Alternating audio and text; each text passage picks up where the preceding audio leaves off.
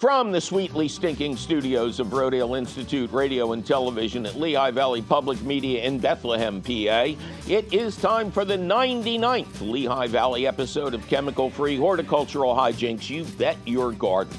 Yes, next week we'll mark our one hundredth show up here in the shadow of the steel, but before we can get there, it's garlic planting time. Actually, it's time to get your planting garlic in hand so you can get your cloves in the ground at the perfect time.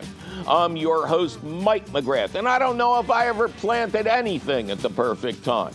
But on today's show, we'll reveal exactly when and how to have your happiest garlic harvest ever. Plus, evasive answers to your fabulous phone call questions, comments, tips, tricks, suggestions, and surreptitiously sanguine significations. So keep your eyes and or ears right here, cats and kittens, because it's all coming up faster than you saying, I got the scapes, right after this. Support for You Bet Your Garden is provided by the Lehigh Valley Health Network. In life, we have many kinds of partners. School bus partners, business partners, even gardening partners. Shouldn't you have one for the most important aspect of life, your health? Lehigh Valley Health Network, your health deserves a partner. Welcome to a thrilling ninety-ninth episode of You Bet Your Garden from the studios of Rodale Institute Radio and Television at Lehigh Valley Public Media here in beautiful Bethlehem, P A. I'm your host, beautiful Mike McGrath. Later on in the show, we're not only going to teach you how to grow great garlic, but we're going to show off some of my garlic and show you how to break it apart and get it ready for replanting and everything like that. It's going to be very exciting. So hose yourself down while we take our first phone call at eight three three, seven two seven, nine five eight eight. Anastasia, welcome to You Bet Your Garden. Hi, Mike. Thank you so much. It's great to be talking to you today. It's great to be talking to you. How you doing? I'm fine. And where is Anastasia fine? I am calling you from Bala Cynwyd, just outside of Philadelphia. Bala Cynwyd. That's one way to say it. Yep, yep, just off of City Line Avenue, right? That's right. Yeah, okay. And uh, we have to ask, well, I won't ask about your name, but what do your friends call you? Uh, they call me Stasia. That's what I thought, yeah. yeah. But I'm I'm going to be formal, you know. Okay, you, you that's fine. So what can we do for Anastasia? Um, so, you know, we're in the midst of uh, a pandemic and uh, a lot of social upheaval, but I have a very minor question about scale. And um, I was, uh, you know, nurturing myself by just gazing at my plants, and sure. I noticed that uh, almost every single tree and bush in my yard is covered in scale, and what? They're big, repulsive, uh, you know, squishy, spurty kind of scale that, to me, indicates that they're sort of in that particular moment where they're about to go uh, crusty and hard, and you know, then spread from there. So I don't really know what to do, and um, I, you know, there's a lot of bushes, a lot of trees in the yard, but I realized after leaving some something out uh, that maybe there, that the entire canopy has a scale in it, so it's coming from these really tall trees. Okay, and I okay. say that because it's sticky. Okay, now you scared me. Um, yeah. Because if you've got a yard full of scale, um, you have to wait till the winter time and sell your house. But what I think you have might instead be aphids. I, no, I know the difference between an aphid and scale. You sure? Uh, yeah. Because aphids I, have legs, scale don't have legs. And at some point they do, you know, when they're in their sort of powdery phase, mm-hmm. but no. But you've seen them. Scale de- is scale. You've seen these pests develop their shells. Yeah. Okay, so we're back. Them. We're we're back to selling the house. You know, when okay. this when this pandemic is over, people are going to want to get into a new house. Everybody's going to trade houses because we're all sick of looking at our own wallpaper. Yeah, right. You know, so I tell you, uh, do you use any pesticides? No. On your property, uh, no, no treated lawn or anything like no. that? No, we don't even have a lawn. It's just all whatever, you know, perennials grow, and then, um, you know, ivy and... Uh, How big is your property? It's just under an acre. Okay, okay. Um, have you tried... You know, the problem is the ones that are up high. Yeah. And did you take out an infested houseplant? This is a very, you know, this is a very unusual problem.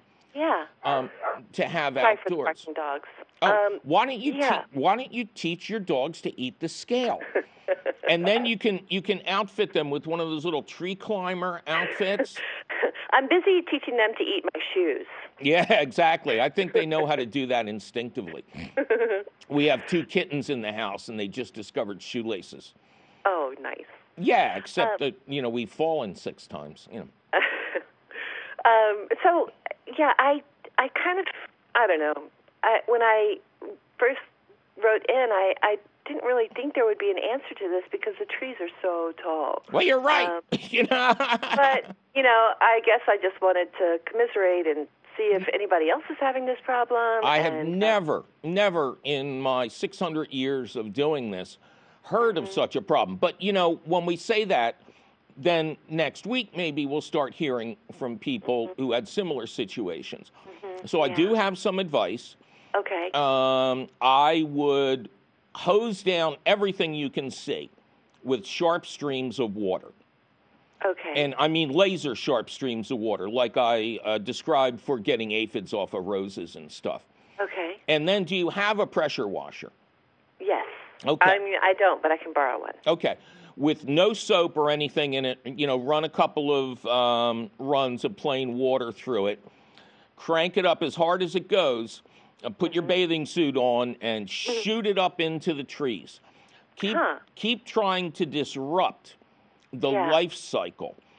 And then in the back of my cluttered mind, somewhere along with the old issues of Spider-Man, I remember that there is a natural predator of scale.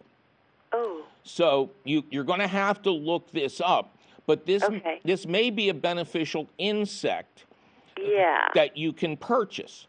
Okay. But what I would say, literally for the next month, you know, just get out there every morning. Morning is going to be the best time, and yeah. and hose these trees down. And then maybe after that, when we've achieved a good knockdown, if you get lucky and the water penetrates, we could get a ninety-five percent knockdown here. Yeah. And then okay. you would release the beneficials, and then you wouldn't kill them with the sharp sprays of water, of course. Yeah. Um, yeah. Yeah. Now. You've kind of implied or said that your canopy is way overgrown. Uh, Help me out. Give me something. No, no, no, no, no. Not overgrown. Give me something here to work with. It's tall. Yeah. Yeah. I used to be, yeah. Um, I was going to suggest if it is heavily overgrown to have it thinned out over the winter. But if that's if that's really not an issue and you yeah. and you really like the... the shade and the cooling, you know, mm-hmm. there's a, a, you know, I know Bala Cynwyd very well, and there's magnificent tree cover there. Yeah, yeah, and I really value that, and, um, yeah. This is, a, it's a very interesting situation. Um, you know, the only thing I got right now is sharp streams of water, but okay. as I've said so many times on the show, this is really true, water is the best pesticide. Yeah. And, and I have beehives on, on our roof, so I really don't want to ever use anything that could float over to them. No, no, it's not even the case. If, if you were going to, if you were going to go to the dark side, you would no. use a systemic insecticide and soak the roots of your trees. God, no. And That's then, and a then, too much trouble. Well, B. yeah, and B is your bees yeah. because yeah. it would make the flowers poisonous. Yes, forget it. So do the sharp streams of water. Okay. See how it works. Check in. If I come up with something else, maybe we'll call you back, or I'll just talk okay. about it on the show. Okay, that sounds great. Well, thank you so much, and I always love your show and have benefited from your advice over the years. So thank you very much. Well, thank you. Number to call, eight three three, seven two seven, nine five eight eight. Tim, welcome to You Bet Your Garden. Thanks for having me, Mike. Well, thanks for being had, Tim. How you doing? We're doing great. I'm out in uh, colorful Colorado. Oh, what part of Colorado? Centennial, just south of Denver. Oh, okay. Very good. Yeah, we, um, my Diane and I spent uh, a week uh, in between Cortez and Durango um, last year. And boy, what beautiful country it is out there. Yeah, it's fantastic. If oh. you got to kind of stay close to home, it's a good place to be. Well, you have to stay close to home because it was ten miles of dirt road to get to the county road, and then it, then it was twenty minutes to get to a gas station or a store. Sure. But it it's just wonderful. The sky at night is just killer. All right, what can we do you for? Yeah, uh, my question is about my tomatoes. I had followed uh, the You Bet Your Garden guide to growing tomatoes mm-hmm. uh, last winter, got it, the updated edition, and followed your general guidance in terms of starting from seed. Mm-hmm. And I would say that I have had pretty good success with getting my starts out, and uh, everything was progressing well, and I got my soil tested uh, after kind of an unproductive year last year. And um, this year the plants were good. We got post-frost, and the plants look great now. However, we have an issue. It's blossom up. Uh, some, uh, you cut out there. What's your issue? Oh, sorry. So we have a new issue of blossom drop. Blossom drop. Okay, so what, yeah, they, what's the temperature been like? So our nighttime temperatures have been in the upper fifties. Daytime okay. has been in the low to mid eighties. Okay, that should not uh, negatively affect them. From where, I, you know, I was, uh, we were staying at like seven to eight thousand feet elevation just outside of Denver. You, you, I presume you're just a mile high like the city. Correct. Yeah, so that's really not going to affect them. Uh, so they're planted in the ground. And um, uh, what did you feed them with or mulch them with, and how are they supported? Yeah, so they are watered with a drip system, mm-hmm. uh, usually twice a week with a drip irrigation for about forty-five to sixty minutes, depending upon our moisture scenario. Mm-hmm. I, they are in-ground plantings. I have in the last like six or seven weeks put about a quarter to a half cup per plant with an uh, organic granular um, uh, fertilizer. fertilizer that is four six three. Okay, that's a very nice number. That's excellent. Um, uh, and the plants look good. They mm-hmm. look healthy. They just are not setting a lot of fruit. Okay. Now, um, you guys get very little rain, so why are you irrigating for such a short period of time? Oh, maybe is that the issue, perhaps? Yes, yes. Uh, the way to irrigate is to deliver in normal climates, and what you described is a pretty normal climate. That's exactly what's happening in Pennsylvania, Jersey, Delaware, New York. So, um, and you're not at an altitude where uh, the solar rays would be disruptive to your plants, as they are once you get like in, you know, seven or eight thousand feet. Um, so I'm going to suggest once a week for literally four to five hours, mm-hmm. and then you do get a heat wave at some point, don't you? Oh yes, for sure. We- It's, it was in the nineties for a day here and there, but it doesn't usually sustain it. Okay. When it is in the nineties, you will experience blossom drop. There's nothing you can do about it. The pollen actually fries on the plant, and then typically the flowers fall off because there's nothing for them to do. So if you have blossom drop following even a short heat wave, that's absolutely normal. You realize that it is very difficult to grow tomatoes in Colorado. You know, oh man, isn't it? You have you can have frosts in June. Mm-hmm. So what two pieces of advice. The first one is cut back to once a week, but for a really long period of time. If you enter a heat wave, you can break that in half, do like three hours twice a week. But are you prepared with any kind of season extension device for a sudden frost? Uh, beyond running outside with every blanket in the house, we don't have a, a huge other uh, ability to do covering or things like that. Okay. I want you to forego the blankets and buy a row of spun polyester row cover, floating okay. row covers. Um, I presume the tomatoes are caged? Yeah, and they're staked and caged both. Good. Yeah, you can uh, you can drape the row cover over top of the cages. Where you live, I would get a heavyweight row cover. It comes in mm-hmm. like two place, uh, two types, lightweight or heavyweight. And I would just go out and drape that over the cages, and it'll give you several degrees of frost protection. But it, it's almost the same as growing in Southeast Alaska. You really have to help them Um, achieve the warmth that they don't get during these cold waves. Mm-hmm. So I think those two things, and you'll do fine. And again, if if it gets into the nineties, um, I might put on the row covers then just, just as well, because then, mm. yeah, well, you'll be protecting them somewhat from the direct rays of the sun, which I said, obviously, your U V rays are not nearly as strong as up where we were, the where the tomatoes get thirty percent more of the U V rays, which are damaging at that level.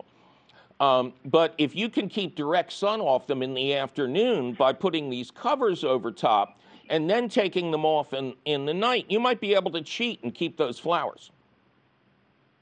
Okay, that's good advice. Well, you know, sometimes I surprise myself. And don't forget, a broken watch is still right twice a day. Okay, man? Very good. Well, thank you so much for your help. Oh, well, thank you for calling. Bye-bye. All right, we'll talk to you again. Bye now. Well, it's time for me to take a little break and remind you to harvest at the right times. Crops like string beans and summer squash should be picked promptly while they're still nice and small for the best flavor and continued plant production. Tomatoes should be picked the day they ripen up, or they'll lose flavor sitting ripe on the vine. But don't go eyeballing your beds just yet, because we'll be right back to help you grow great garlic and take more of your fabulous phone calls. I'm Mike McGrath, and you're listening to You Bet Your Garden from the studios of Rodale Institute Radio at Lehigh Valley Public Media in Bethlehem, P A. Support for You Bet Your Garden is provided by the Espoma Company, offering a complete selection of natural organic plant foods and potting soils. More information about Espoma and the Espoma Natural Gardening Community can be found at espoma dot com. Support for You Bet Your Garden is provided by the Rodale Institute. Since nineteen forty-seven, the Rodale Institute has been growing the organic movement through research, farmer training, and consumer education. Learn more about local events, workshops, and tours at rodale institute dot org. The Rodale Institute, because the future is organic. Welcome back to the ninety-ninth episode of You Bet Your Garden from the studios of Rodale Institute Radio at Lehigh Valley Public Media in Bethlehem, P A. I am your host, Mike McGrath, and we're not only going to teach you how to grow great garlic later in the show, as a show and tell, we're going to show you the beautiful garlic I harvested this year, one of my best years ever, and garlic is one of the most fun crops you can grow. Before that, a couple more of your fabulous phone calls at eight three three, seven two seven, nine five eight eight. Bethany, welcome to You Bet Your Garden. Hi, thanks for having me. Well, thanks for being had, Bethany. How you doing? I'm doing just all right. How are you? I am ducky. Thanks for asking. Oh, and where is Bethany? Uh, I am in Dallas, Texas. Okay, very good. How hot is it? It is not too bad. It's just, you know, mid nineties every afternoon. We call that not bad this time of year. Exactly. I know what you mean. All right. What can we do for Bethany in Texas? Okay. Well, I am uh, very, very amateur at gardening. Um, I have a little ground level backyard bed um uh, that I've kind of made half-hearted attempts at over the years, but never really um, got to do a good effort on it until this year, thanks to the pandemic. Um, yeah. And that's why um, you can't and, buy seeds or plants anymore. Exactly. Exactly. Because of people like me. Exactly.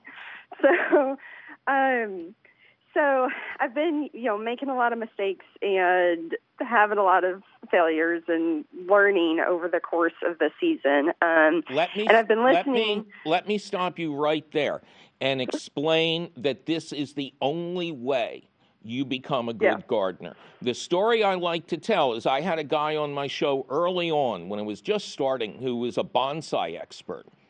And I told him I was fascinated by uh, the culture of these trees. And he said, oh, great, how many do you have? And I said, none, none. I'd be terrified of killing them. And he looked at me and he goes, I've killed hundreds. It's, it's the only way you learn. Yeah, so that's uh, that. That's what I've been doing so far is is learning through uh, plant murder, I guess. Uh-huh. So you're on your way to becoming an expert. Yeah. um. So I've I've been listening. I've taken up your podcast this year, and it's taught me a lot. And um, but it got me into a bit of trouble uh, a week or two ago. Um, so the the soil that I use, I, I use a lot of kitchen scrap compost. Um, they'll have kitchen scrap and leaves and uh, grass clippings in it. Um, and I did not intend to grow tomatoes because I thought that was too much of a challenge for me. But some have grown out of some seeds that were clearly in the compost. And through the kitchen um, scraps, yeah. Yeah. So um, uh, so I'm forced to try to keep them alive now. And, um, uh, and, and then the other...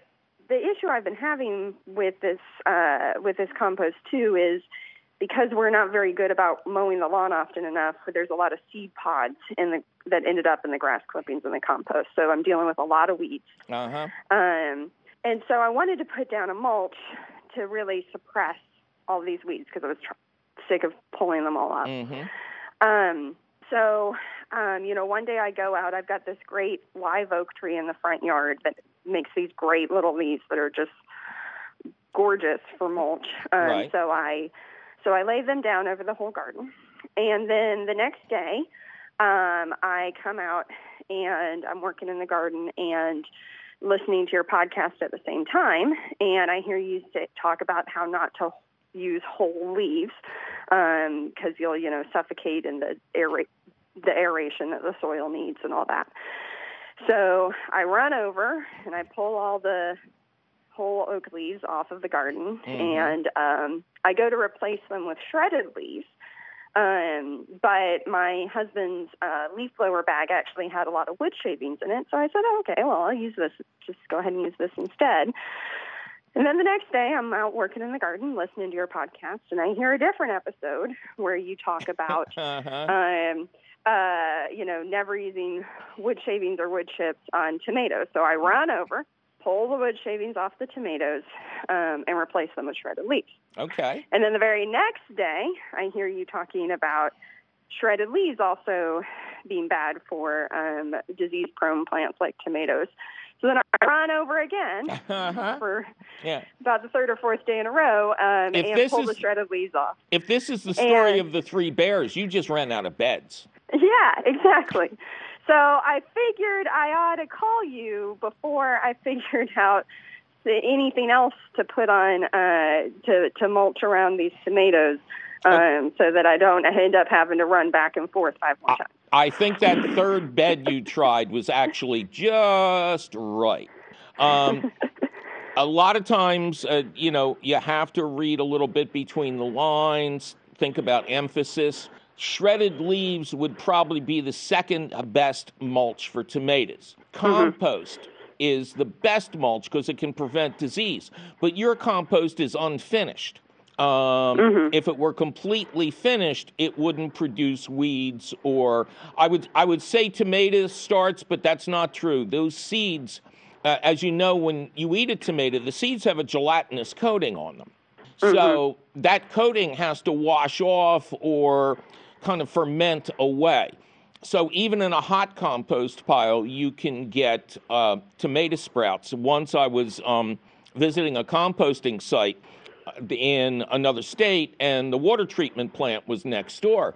And I saw all this greenery behind it, and I asked what it was, and they said, oh, yeah, you got to see it. There was a sea of tomatoes. There was a lawn of tomatoes. No matter what they did, the tomatoes would still come out of the wastewater. So you're fine with shredded leaves alone. Take your your unfinished compost with all of everything in it, with the wood chips and everything like that. Just pile it up somewhere and give it some more time. Uh, the best compost is made from shredded fall leaves alone, mm-hmm. or shredded fall leaves to which you add a lot of spent coffee grounds, like from a coffee shop or from an office or something like that. Kitchen waste is difficult. People overload their compost piles with kitchen waste. Um, what I did instead was I got a worm bin. And you can. Oh, yeah, we've got that too, actually. My husband's uh, been really into raising his worms. Yeah. Excellent, excellent. Well, yeah. keep that's where your kitchen waste should go. And mm-hmm. the grass clippings should stay on the grass because they will okay. they will feed the lawn for you. I presume you have Bermuda grass or something like that down there. I honestly don't even know. That's yeah. how much I'm you have a, sure you. you have a warm season grass. Uh, so, yeah.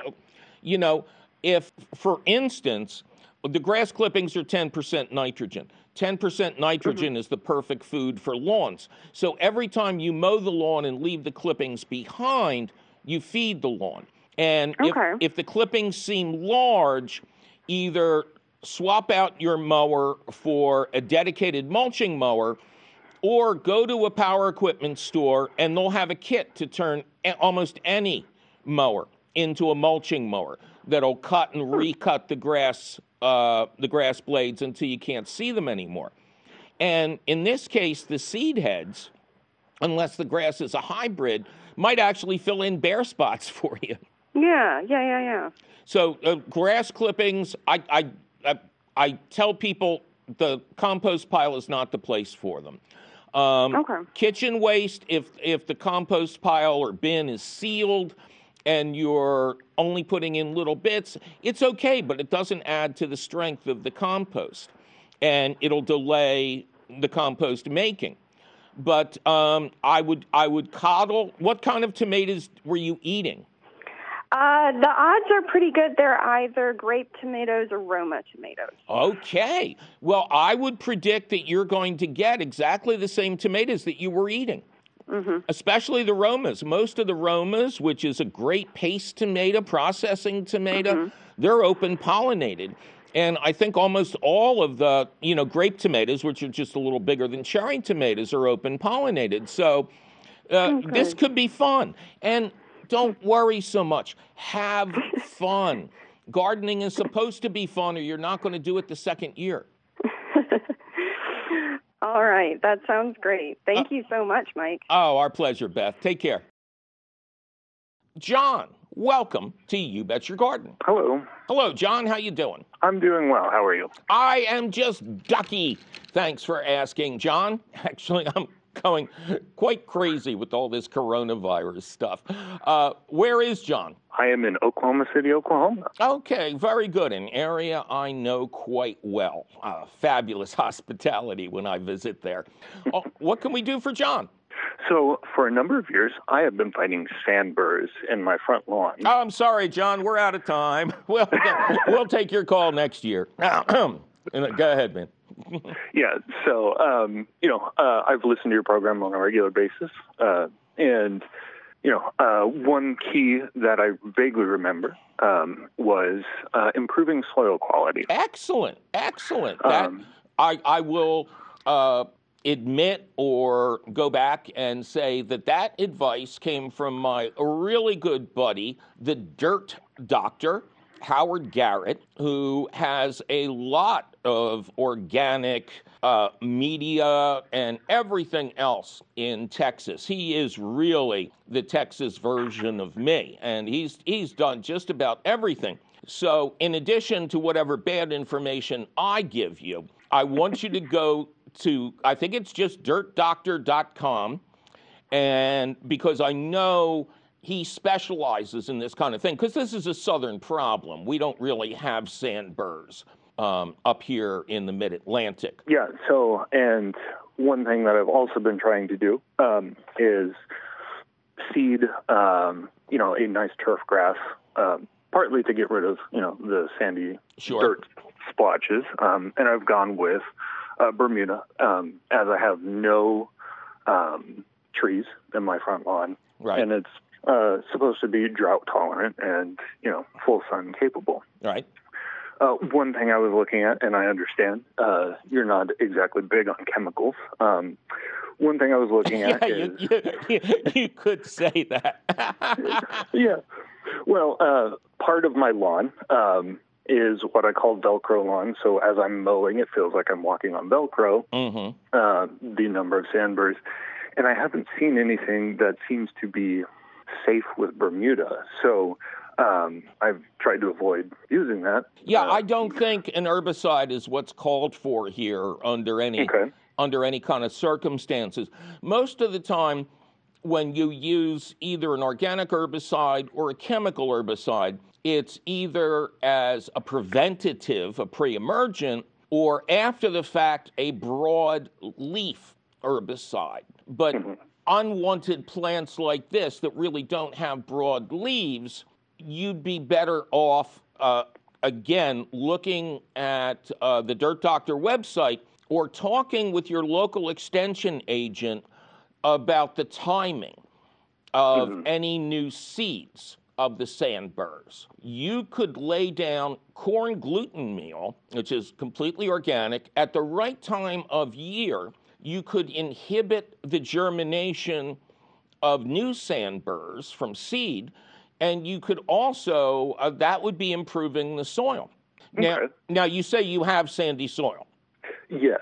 Um, the it looks like it's gotten more, um, more organic uh, matter in it. It's starting to darken up and Good. Uh, have more of that, uh, uh, I would say, tacky-ish feeling. So not right. really sandy, but, you know. Well. Um, You know, you're lucky in a sense because here in the mid-Atlantic, many of us are cursed with clay soil. And the only way to improve that is with a backhoe. Right. Um, but if you can add an equal amount of organic matter, especially in the form of just yard waste compost, uh, to sandy soil, you get the perfect combination, which is a rich soil that drains well. Um, how big an area are we talking about? Um, I would say... Roughly uh, about a thousand square feet. Okay. Um, I've got a got a corner lot. Um, yeah, that's not and... that's not tough at all. You should be able to find some good bulk compost in Oklahoma. Last time I was there, which was not that long ago, I was at a show and there were quite a few people there who were, you know, selling bulk compost and things like that. So you should be able to find it at a local independent garden center. You know, get a big load uh, delivered and mm-hmm. just keep top dressing your lawn with it. I mean, it's not rocket science. When we did this at my church's um, graveyard to improve the soil, we had a tractor trailer load of compost dropped off. And then uh, we had guys who had little hobby uh, backhoes and stuff. And uh, they dumped the loads into wheelbarrows. The Boy Scouts just dumped the wheelbarrows randomly. And then they were followed by other kids who just raked it in as best they could. So it's, you know, it's not rocket science, but I would think a couple of top dressings of compost um, will greatly lessen the sand bar, uh, sandburr uh, problem. And again, if you can get a county extension agent to give you a proper timing, a corn gluten meal would be perfect uh, because uh, your Bermuda grass is a heavy feeder. So the combination of compost and corn gluten meal would give you, uh, I would think, a really lush lawn very quickly. And as Howard said on the show that time before, uh, really, as the soil improves, the sandburrs just go away because that's not their preferred kind of habitat. They really want to just be in sand, as you know. Yeah, yeah. Okay? All right. Well, um, one qu- other quick question. So I manually have been, you know, removing uh, some of the sandburrs that I can find. Mm-hmm. Um, is uh, would you recommend uh, me continuing with that to help? I recommend you get yourself a flame weeder. and toast okay. the little sons of Satan as you stand up. Okay. Yeah, that'll that'll not only that. that'll not only get rid of them, it'll negate any seeds, and I think it'll, you know, you stand there for a while and have a cold drink, and you'll you'll even get to those rhizomes underground. Oh, nice. Okay. All right, John? All right. Thank you, sir. All right. Good luck to you. Well, it's time for me to take a little break and once again remind you that seeds and plants are in short supply this panic-demic season. So if you want to make sure you have seeds for cool weather crops like lettuce, spinach, and kale this fall, and that also important planting garlic we're going to talk about, start looking now. But don't go seed searching just yet, because we'll be right back with important information about growing that garlic and more of your garlicky phone calls. I'm Mike McGrath, and you're listening to You Bet Your Garden from the studios of Rodale Institute Radio at Lehigh Valley Public Media in Bethlehem, P A. Support for You Bet Your Garden is provided by the Espoma Company, offering a complete selection of natural organic plant foods and potting soils. More information about Espoma and the Espoma Natural Gardening Community can be found at espoma dot com. Welcome back to the festive ninety-ninth episode of You Bet Your Garden from the studios of Rodale Institute Radio, right here at Lehigh Valley Public Media in Bethlehem, P A. I am your host, Mike McGrath, and we're in the stretch now, cats and kittens. In just a little bit, we'll get to the question of the week, where I will use my own harvested garlic to show you exactly what to do to get a great harvest and to show you how much fun it is to grow garlic. In the meantime, a couple more of your fabulous phone calls at eight three three, seven two seven, nine five eight eight. Katrina, welcome to You Bet Your Garden. Hi. Hello, Katrina. How you doing? Pretty good, pretty good. And where is Katrina doing pretty good? Philadelphia. Philadelphia. Okay, well, that's my city, girl, so you got to tell me what neighborhood. Fishtown, currently. You're in Fishtown? Yes. That's a hot corner right now. That's an up-and-coming neighborhood. It is. All right. What can we do for Katrina in Fishtown? So we have a cherry tree. It's, it's a Bing cherry. It's about four years old. Okay. And this year, when it... It flowered. It flowered really well. It was really pretty. Um, but the cherries didn't develop. Like, they came out just to be, like, the green, but they didn't grow past that. Hmm. And they grew, they grew what looked like warts. Oh, okay. And we were wondering if it had anything to do with the neighborhood cats using our garden as their bathroom. Well, because last year it was fine. And we also have the same thing kind of with our blueberry bush.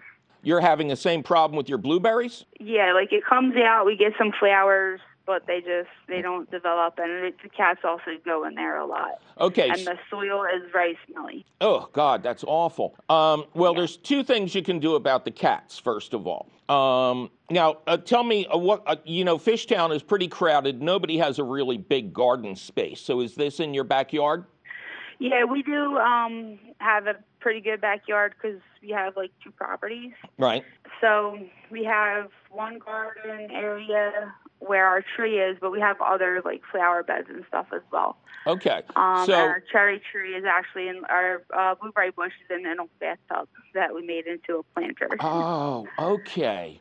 Oof. Um, well, you know, those kind of plants, trees, don't like being in planters. They'd rather... No, the tree's in the ground. The, the tree's, tree's in the ground. ground. What's in the bathtub? Yeah. You?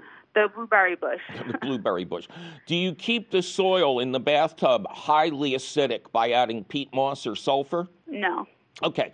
So that's the issue there. Um, blueberries require the most acidic soil of any plant we grow. They grow naturally in peat bogs, the old original blueberries um, up in the northern part of the U S and Canada. They're uh, ground hugging, and they're small, but they're incredibly delicious. But their soil is so acidic that literally if you had a cut on your finger and you put your bare finger into the soil, it would hurt. So right. That's what you need to do for the blueberry. Um, it I, sounds like just a matter of uh, the soil's not acid enough. What else is in the, the bathtub with the blueberry? Just the blueberry. There's two of them in there. The one that we transplanted. Yeah. this year grew some pretty good blueberries, but the one that was existing, they didn't really grow anything. Man, you got a weird backyard. We do. Okay. Now, I understand your mother wants to get in on this, too? Yes. Hold and, on. Hi, is this Helen? Yeah. Yes, it is. Helen, do you want to do you want to add any evidence to this crime scene? Yes, for the, the cherry tree. Yeah. Um, it is in, uh, I guess it's a four by four plot, but there is soil that extends through the whole yard. It's not cement. It's just slate on top of the dirt. There's okay. also a peony bush in there and lavender, and I have a bunch of iris bulbs. Okay. And I wanted to know is if this, there's a wait way... a minute. Is this all in that one four by four? Yeah. Okay. Yeah. Way too crowded. Way too crowded. Really? Oh, yeah. Is it? Oh, yeah. No, a four by four for a cherry tree, that's all that should be there. I, oh. oh, yeah. You, you know, uh, blueberries require acid soil. Uh, cherry trees don't require a lot, but with that kind of crowding, there's going to be real problems. So, okay. Uh, what? I don't want you to do anything right now because we're in the heat of the summer. Mm-hmm. But mm-hmm. in the fall, and now you can plan this, in the fall, transplant the other things to other parts of the yard. You know, your daughter okay. your daughter says you got a lot of ground. So don't I do. don't crowd things. And uh, go out and buy a big um, uh, brick of milled peat moss and remove right. remove some of the soil from the bathtub and fill that sucker up with as much peat moss as you can fit in. Then your blueberries are going to perk up like nobody's business. Um, next year, with the overcrowding taken care of, you should get decent cherries. Now, the uh, are they still on the tree, these warty ones? Yes, they, they're falling off okay. uh, a little bit at a time. Well, what about the cat? I'm going to get to the cats. Make sure you make sure you clean up the fallen cherries. Don't leave any on the ground. Throw them in the trash. Okay. Okay. Okay. For the cats, you got two choices. You can either lay chicken wire over top of all your bare soil and press it into the ground so you won't see it anymore, but cats won't relieve themselves where they can't scratch up the soil. You can okay. also get a motion-activated sprinkler that will hit them with cups of cold water every time they come into your backyard. Okay. Y- you may want to do both. Motion-activated sprinklers, I know people think they're like some sort of fancy rare thing, but you can find them all over the place. Just look online. And okay. obviously milled peat moss and chicken wire you can get at your local garden center. So right. Now, I use your, your recipe for, with the peat moss, the perlite, vermiculite. Yeah. And the uh, compost. Right. Um, when I add the peat, should I also add those too? No. Or just the peat no, and the we're, blueberries? No, right now we're just acidifying the soil. If there's some compost okay. in the soil already, you should be good. Okay. All right, ladies? Yes, thank you very much. All right, my pleasure. You guys take care. You too, thank you. Bye-bye. Bye-bye. All right, as promised, it is time for the question of the week, how to grow great garlic. Denise writes, I've grown a lot of things in my life, but never garlic. Hard neck, soft neck, you plant in spring, you plant in the fall. It's all a bit confusing. I saw you showing off your huge harvest on the You Bet Your Garden Facebook page recently and was wondering if you could give this Connecticut girl some tips. Well, thanks, Denise. You raised some important questions at exactly the right time of year. Yes, there are two basic types of garlic, hardneck and softneck. Hardneck garlics are by far the most flavorful and produce the biggest individual cloves. Best grown in regions with true winters, these are the garlics that have the most colorful wrappers, names, and backstories. But as with all D C superheroes, hardnecks have a single weakness. It's not kryptonite, the color yellow, fire, or having a kid partner whose nickname is Robin the Boy Hostage. Just like us, the enemy is time. Harvested in late June through mid-July, hardneck garlic will start to sprout sometime in September. Now, that's fine for planting stock, but not for flavor. Softneck garlic, also known as white garlic and California garlic, has no such weakness, remaining nicely edible for a year after harvest. It's best grown in warmer climes, and it braids very nicely. but the cloves can be agonizingly small, and the flavor is nowhere near that of hardneck garlic. All right, planting time. I know the catalogs say that garlic can be planted spring or fall, but that's like saying it's okay for an adult to put ketchup on their hot dog. Garlic should be planted in, quote, the fall, which means mid-August in the far north, around September first in the mid-Atlantic, and as late as Halloween in the deep south. The basic idea is for the plants to have enough time to grow a good root system before cool weather breezes in. I have planted garlic cloves in the spring just to see if it is wrong, and it is. You can obtain planting garlic from a reputable online source like Burpee, Gardens Alive, or the Seed Savers Exchange, or a local farmer's market that is producer only, meaning that the people selling there are the people who did the growing. Carefully break the bulbs up into their individual cloves. Here we go, kids. Watch carefully. Here is a full head of garlic. No garlic is going to be harmed, hopefully, during this. You run your thumb along the obvious ridges, and then you just reach in, and you pull down, and there inside are your individual cloves. Let's see how many we got in this head. Okay, this is... my garlic has been bred over the years to have only four cloves inside. This isn't even a big head. I did all the big heads before. Now this one, this one looks like the wrapper's a bit exposed, so we might, might want to use that right away. This one and this one are planting size. That's too small. But in some of the garlic I broke open before, this is one clove. Look at that compared to a button on my shirt. Look how big that clove is. And we got a pile of them here. This is some of the best garlic I've ever grown. Okay, break them up into their individual cloves and plant each clove about six inches deep in the north to three inches deep in the south. About six inches to a foot apart in your richest, deepest, loosest soil. We move on. Last November, Dave in Rocky Point, New York wrote, after becoming a big fan of your show, I decided to build a new raised bed and try my hand at growing garlic. I planted the cloves in early October, and they've gone gangbusters. They're six to eight inches high of healthy green shoots already. Now what? Do I cut those greens, let them go until they presumably wilt with cold weather, bend them over to the ground? I plan to put a mulch of shredded leaves over them, but I'm not sure what to do with the greenery. Well, garlic planted in the fall, the correct time, may or may not sprout that year, but it doesn't matter. And if it does sprout, don't worry about those greens. They are extremely winter hardy and will continue to grow when the weather warms up again. A mulch of well-shredded leaves is an excellent idea. Your next job is to watch for small bulges to form at the top of each plant's central stalk in the spring. Carefully clip off these scapes and saute them up in a little olive oil for a surprisingly mild garlicky delight. Otherwise, do not molest your greens. And back in April, Charlie in Nashville wrote, I've been growing garlic for thirty years. But I've never been sure about how many leaves must die back on a garlic plant before it's safe to harvest. Three or four layers of leaves? Ah, now we enter the art of garlic growing. Harvest too soon and you get a bunch of leeks. Wait too long and you get something that looks like George Washington's old dentures.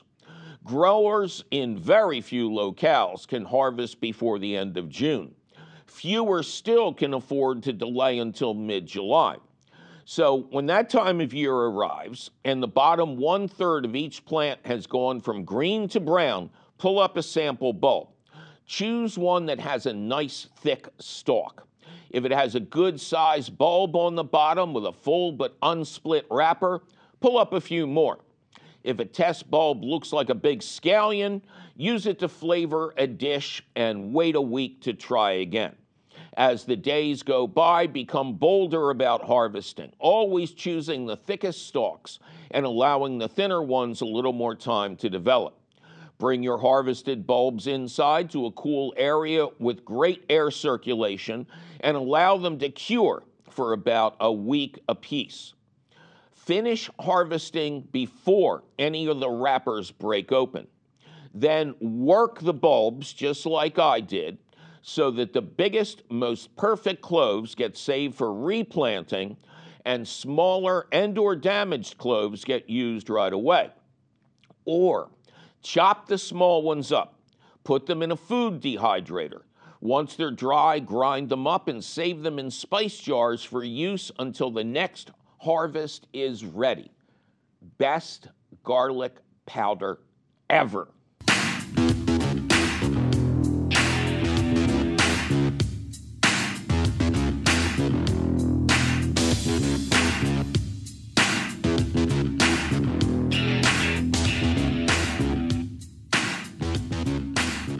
Well, that sure was a lot of information about having a happy garlic harvest, now wasn't it? Luckily for you, the question of the week appears in print at the Gardens Alive website, where you can read it over at your leisure or your leisure.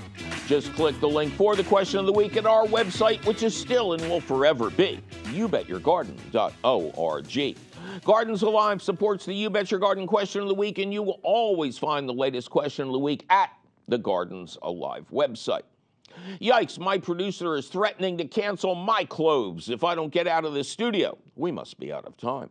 But you can call us anytime at eight three three, seven two seven, nine five eight eight or send us your email, your tired, your poor, your wretched refuse teeming towards our garden shore at y b y g at w l v t dot org.